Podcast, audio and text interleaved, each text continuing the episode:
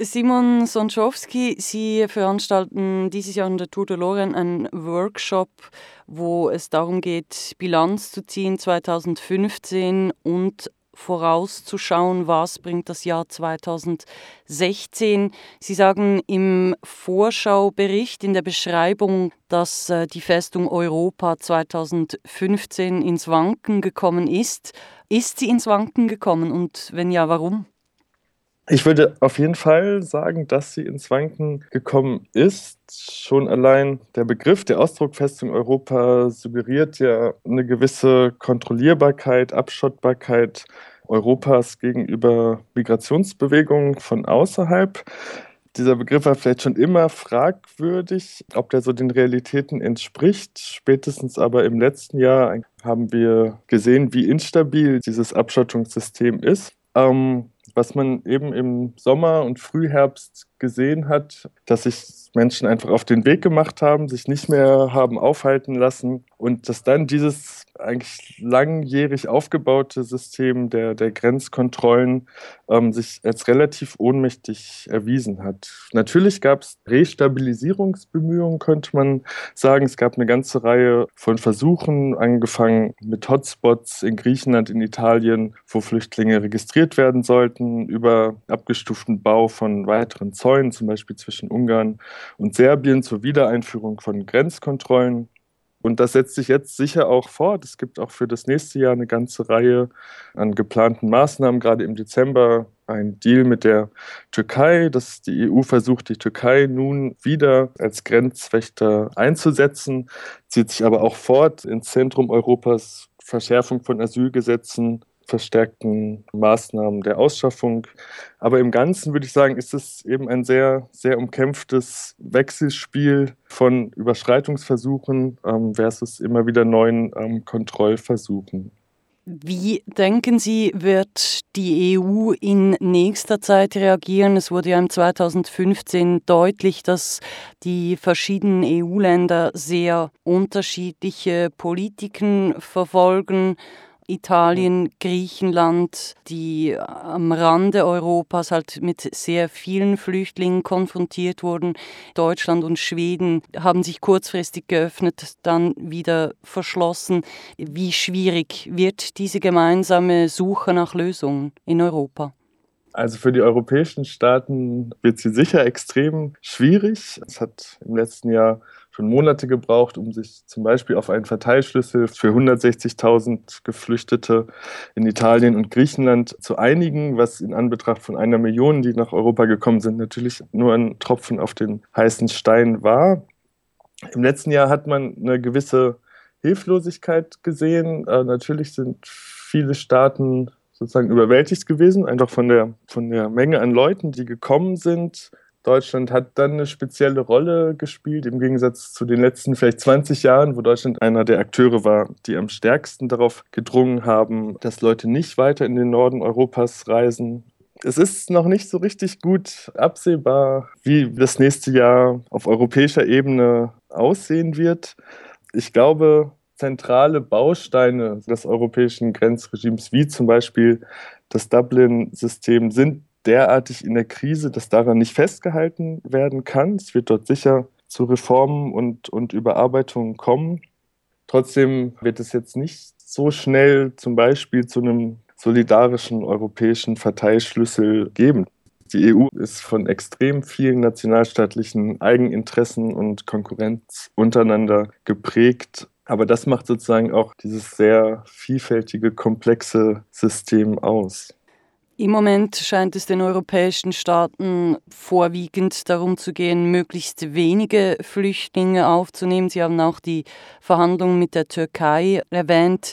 Gibt es denn Ihrer Meinung nach alternative Ansätze, alternative Modelle für eine faire Migrationspolitik? Ja, ich denke, es gibt da viele Modelle, die sicher zur Verbesserung führen würden, was natürlich dann immer sehr von politischem Willen abhängt, aber auch von gesellschaftlichem Druck, der aufgebaut wird. Vielleicht so ein bisschen gestaffelt könnte man fordern, obwohl es dort schon Verbesserungen gegeben hat, nach wie vor oberste Priorität haben sichere Fluchtwege nach Europa, dass nicht mehr der Weg zum Beispiel über das Mittelmeer gewählt werden muss, dass es über die Landgrenzen gehen kann. Dann natürlich als zweiten Schritt auch legale Wege. Es ist das große Paradox in der europäischen Migrationspolitik, dass es zwar ein Recht auf Asyl gibt, auf europäischem Territorium. Das aber, um dieses Recht in Anspruch zu nehmen, muss man sich eigentlich undokumentiert, illegalisiert über die Grenzen Europas hinweg bewegen. Da braucht es ganz klar Veränderung. Ich würde auch sagen, im Moment ist ja ein Asylantrag der einzige Weg, überhaupt an einen legalen Aufenthaltsstatus zu kommen. Dort müsste es eigentlich auch andere Rechtskategorien geben. Und letzten Endes dann schon über das Dublin-System hinausgehend entweder eine andere Verteilung von Schutzsuchenden, von Migrantinnen und Migranten oder sozusagen ja, einfach eine Abkehr davon, ähm, den Leuten aufzuoktroyieren, wo sie hingehen dürfen, sondern das auch rechtlich nachzuvollziehen, was de facto eigentlich passiert, dass die Leute schon selber am besten wissen, wo sie gerne hin möchten, wo sie sich gut ähm, integrieren könnten, wo es schon migrantische Communities gibt, in denen sie, ja, in denen sie aufgehoben wären. Sie haben gesagt, die, einen Asylantrag zu stellen sei mittlerweile fast die einzige Möglichkeit für außereuropäische MigrantInnen nach Europa überhaupt zu kommen. Dazu aber müssen sie illegal nach Europa reisen. Warum? Ja, weil es auf einer Ebene des Reisens keine Möglichkeiten gibt, das legal zu machen. Ein ganz kleiner Aspekt, der aber eine große Wirkung erzeugt der europäischen Abschottungspolitik ist, dass Reiseunternehmen, also Fluggesellschaften, Fährgesellschaften, auch Zuggesellschaften in den letzten 10, 20 Jahren zu den eigentlichen Grenzkontrolleuren Europas geworden sind. Die sind es, die sozusagen Pässe kontrollieren, Visa kontrollieren und die mit so hohen Strafen belegt werden, wenn sie Leute, die keine gültige Einreisepapiere haben, ähm, transportieren, dass die Leute gar nicht erst mitgenommen werden in erster Instanz. Und das führt eigentlich dazu, dass die Leute überhaupt sozusagen die gefährlichen Reisen zum Beispiel über das Mittelmeer auf sich nehmen. Äh, Sie selber sind ja auch beim Alarmphone aktiv, das das Sterben im Mittelmeer lindern möchte. Es gibt viele Organisationen, die sich für Migrantinnen einsetzen. Was sind denn die größten Herausforderungen jetzt für Organisationen, Solidaritätsgruppen, für die Flüchtlinge selber, sich zu organisieren in nächster Zeit? Ich würde zunächst erstmal sagen, das ist vielleicht die positivste Entwicklung des letzten Jahres, diese wirklich europaweite, extrem breite Solidaritätsbewegung, die entstanden ist in der gemeinsamen Praxis mit den Flüchtenden selbst. Das muss eigentlich in meinen Augen in erster Linie vorangetrieben werden und weiter genutzt werden. Viele Gruppen bekommen auch von vielleicht bisher noch nicht politisch aktiven Leuten viele Anfragen, das sozusagen zu kanalisieren.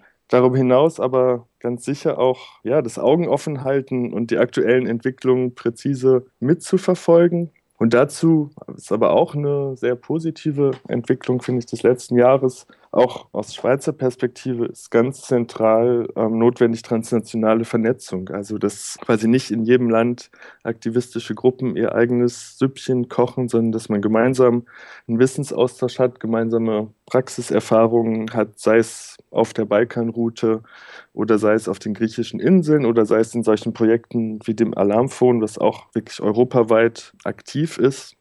Und dann in meinen Augen schon auch weiter daran zu arbeiten, eine gewisse Diskurshoheit aufrechtzuerhalten. Also, ähm, dass man sich nicht vereinnahmen lässt oder klein machen lässt von den, den Abschottungsdiskursen und den angstmachenden ähm, Diskursen, die wir ohnehin ähm, zu Genüge haben, auch gerade in den letzten Tagen wieder sei es mit der Durchsetzungsinitiative in der Schweiz oder sei es mit den Ereignissen äh, in Köln, sondern dass man selbstbewusst auftritt und sozusagen die eigenen politischen Ziele klar formuliert und auch ja, mutig zeigt, was man selber in der letzten Zeit geschafft hat. Sie haben es eben erwähnt, die Diskussionen rund um Köln, Durchsetzungsinitiative. In vielen Ländern bemerkt man äh, rechts- bis rechtsextremistische Bewegungen, äh, sogar Parteien, die erstarken. Als wie gefährlich schätzen Sie diese Entwicklungen ein? Ich schätze die durchaus als sehr gefährlich ein und alles andere als zu unterschätzen.